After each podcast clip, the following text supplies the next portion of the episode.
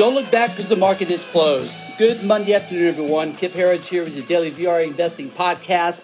A bit of a rough start to the week today. Dow Jones at one point today was down over 900 points, almost at the 1,000-point mark. Had a nice rally at the close, though, finishing down 650 points, about 250, 270 points off the lows, finishing at 27,685. That's a loss of 2.3% on the day. That was our biggest loser on the day. Next up was Russell 2000, down 2.1% at 1605, followed by S&P 500, down 1.8% at 3400. And finally, NASDAQ was our winner on the day, down 1.6%, again, well off its lows at 11,358. Of note, again, NASDAQ was the winner. Again, a bad market today, but still the NASDAQ led. That's a pattern change. Hadn't seen that in a while. That's a positive. We also saw a solid comeback in the close today in the semis. Again, we watched this very closely. Semis lead tech. Tech leads the market. Semis today were down well over 3% at one point, finished down just over 2%. So we'll take that as a minor victory as well. Going to get into all the things we normally talk about, but I wanted to share something with you today, kind of walk you through that. I think it's really important, and I think it's something that the Trump administration.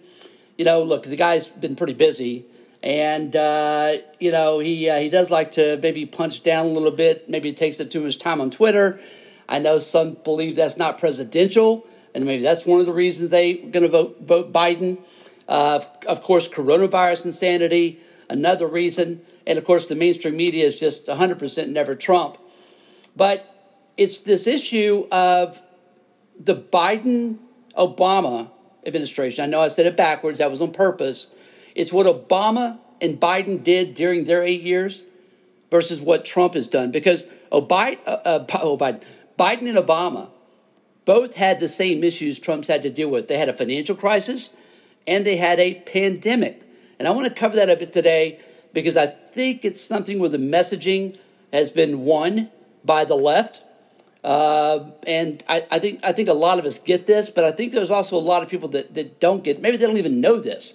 Maybe they don't remember this. So let's take a little trip in the Wayback Machine and let's compare and contrast the results here of these two administrations. Because there are people, and I hear this often, I'm sure you do too, that believe that Biden would have handled coronavirus better. Let's examine that. Let's examine that question. First of all, Biden and Obama had their own pandemic. It was the swine flu, 2009-2010. More than 60 million Americans got it. Hundreds of millions got it globally. About 15,000 died in the U.S. About 400,000 people died globally. It was a pandemic. And if it had been as deadly as coronavirus, the estimates are that well over 2 million Americans would have died. Now, why is that significant? Because top executives, namely Ron Klain, who was the chief of staff in the Obama administration, has said publicly in two different talks that they got lucky. We got lucky, he says. We did about everything wrong that we could have done wrong. If the virus had been more deadly, it would have been a disaster. That's Ron Klain saying this. So they got lucky. A lot of folks believe that Trump has handled this poorly. Again, more than 200,000 Americans died. We mourn every death. Every death is senseless, but we're also realists. Every year, 2.8 million Americans die from something. Also, according to the CDC, only 6%, this is from about 3 weeks ago, only 6% of these deaths can be counted as purely from coronavirus. They had it, but they didn't die from it. So there's a lot of questions about these numbers and whether or not they're accurate. As you've also probably noticed, deaths from the flu have completely disappeared. The CDC doesn't even track these anymore. So, you know, look, these are serious questions that we have. And at some point we'll get the answers. But just, you know, saying that that just Biden would have handled this much better, there is no evidence that would have been the case. You know, if a guy's going to stay in his basement, you know, 5 days of the week, and pretty much disappearing, I don't know that we can say Biden would have handled this better because they didn't handle it better when he had a chance over his 8 years, certainly with the swine flu. They also, Biden and Obama also had their own economic meltdown, right? We've just had ours from coronavirus insanity. They had one as well. Now, you could say they didn't cause the financial crisis because they came in after Bush and the market had meltdown. But what they did have control over was the bailout. Because when they came into office, again, they won in 2008, got into office in 2009. You got to remember, that's just when a lot of the damage was beginning to happen. This is when people were starting to lose their homes, right? This is when it was getting brutal. And what did Biden and Obama do? How did they bail us out? We know what Trump has done, right? We'll cover that more in just a moment. But what did they do? Well, Biden and Obama helped in bailing out the same people that caused the collapse. The Wall Street, the banking crowd, right? They received $4.7 trillion in total in quantitative easing and taxpayer-funded bailouts. You remember TARP, right? You remember the banks getting, what, $850 billion? What did the American people get? All we did was receive the carnage. The folks that caused this, Wall Street, the banks, with their derivatives, et cetera, they caused this. The Fed's 17 straight rate hikes, by the way, from 2004 to 2006, that did its damage as well, did a lot of it. But what did we get? We didn't get bailed out. We didn't have a bailout.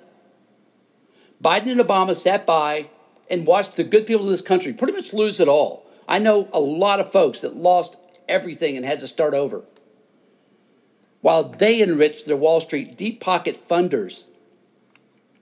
And by the way, if that all that wasn't enough, they also made time to destroy our health care with Obamacare. So they were very special in the damage they made Americans live through. So what has Trump done? First, Trump took immediate action against the advice of Dr. Fauci, Fauci the fraud. Against his advice, Trump shut down travel from China. But he did listen to his medical experts. Matter of fact, he went farther than most of his medical experts told him to, including Fauci the fraud. But Trump is also known that viruses are gonna virus. They're gonna spread. Look at the states, look at the countries that have locked down the hardest. And now it's the virus is making a comeback. Now it is weaker. Remember, and this is again, the media is just so complicit in their depravity. They just want to scare people, right?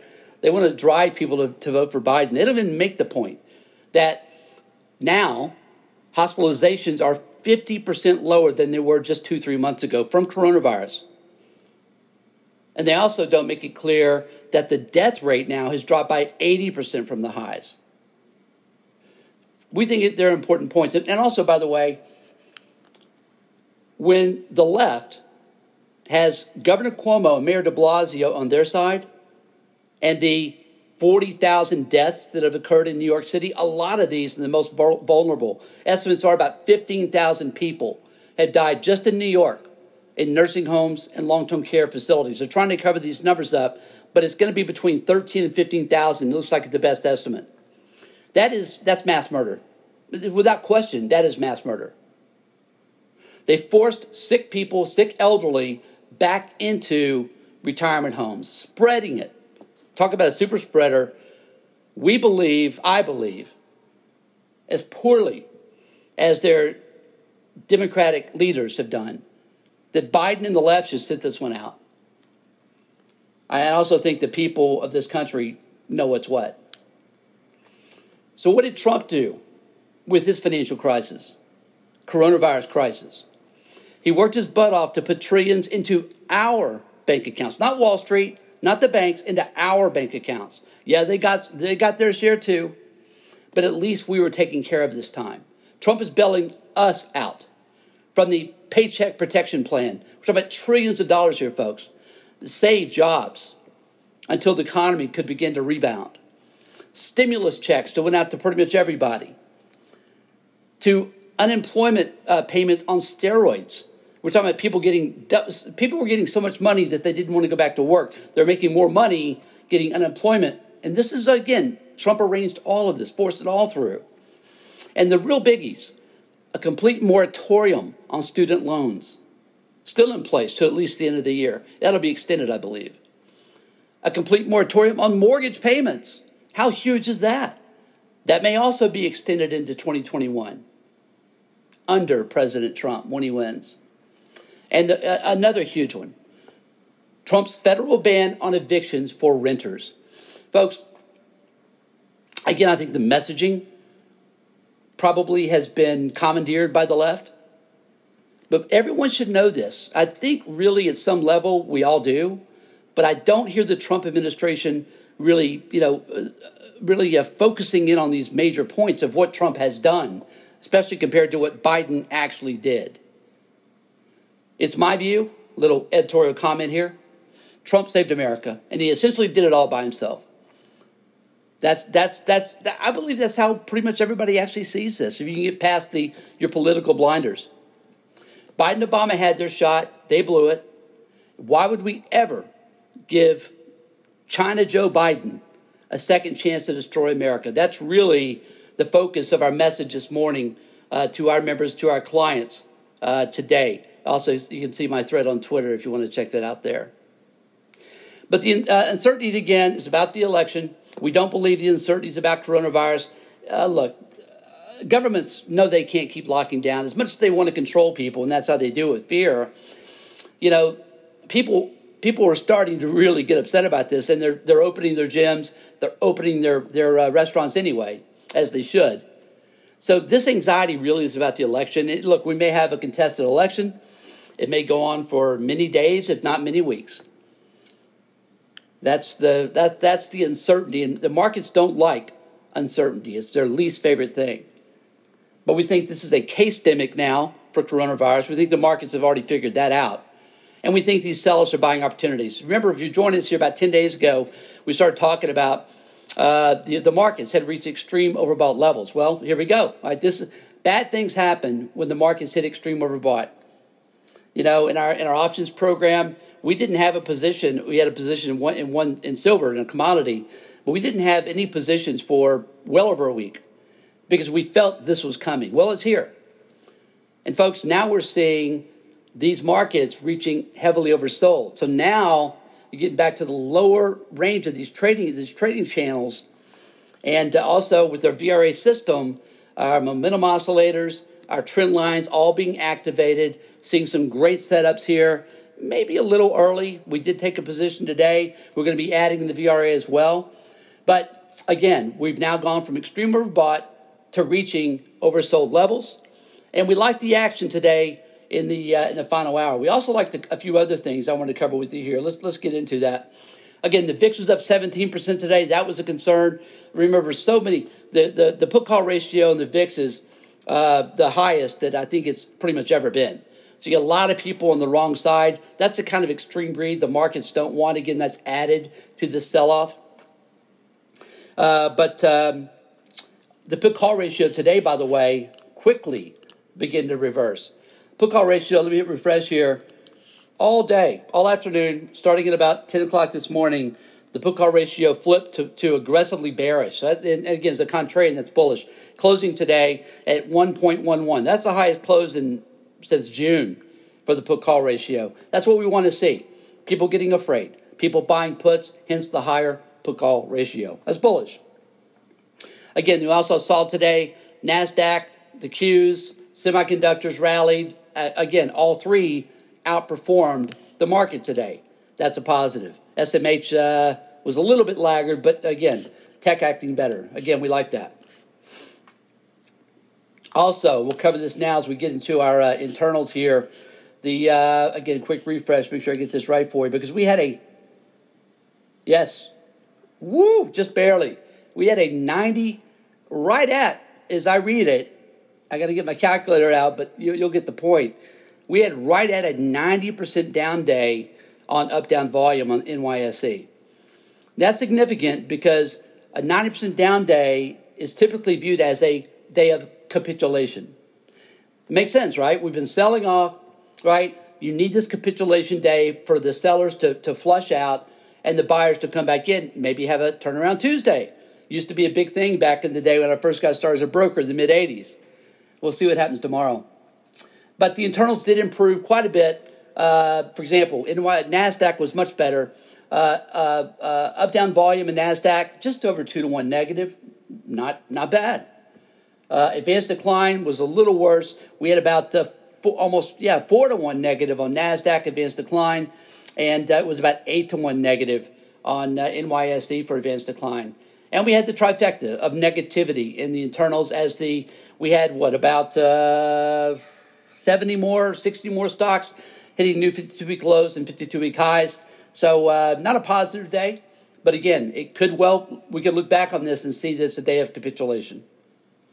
In our sector watch today, I believe it was all 11. It was all 11 S&P 500 sectors closed lower on the day, led to the downside by energy down 3.4%, industrials down 2.5%, materials down 2.4%. You got to go down the list quite a ways to find technology. Again, we like that. Not calling a bottom here. We don't like to do that, but just pointing out these are the signs that we like to look for that the VRA system catches that tells us we could be nearing the end of this extreme overbought pause that we've just had. We hope it stays that way. We think it will. We're very bullish on the markets into year end. Gold today, commodity watch. Gold today flat, 1904. Silver today down 24 cents an ounce at 24.43. Oil got hit a bit today, down $1.30 a barrel at 38.55. And Bitcoin maintaining its ground above 13,000. Again, it's a clear breakout as we see it. Been joining us here. You know we've been saying that. And it is here, we believe. We think new highs are coming. Tyler, I think, feels even more strongly about this than I do.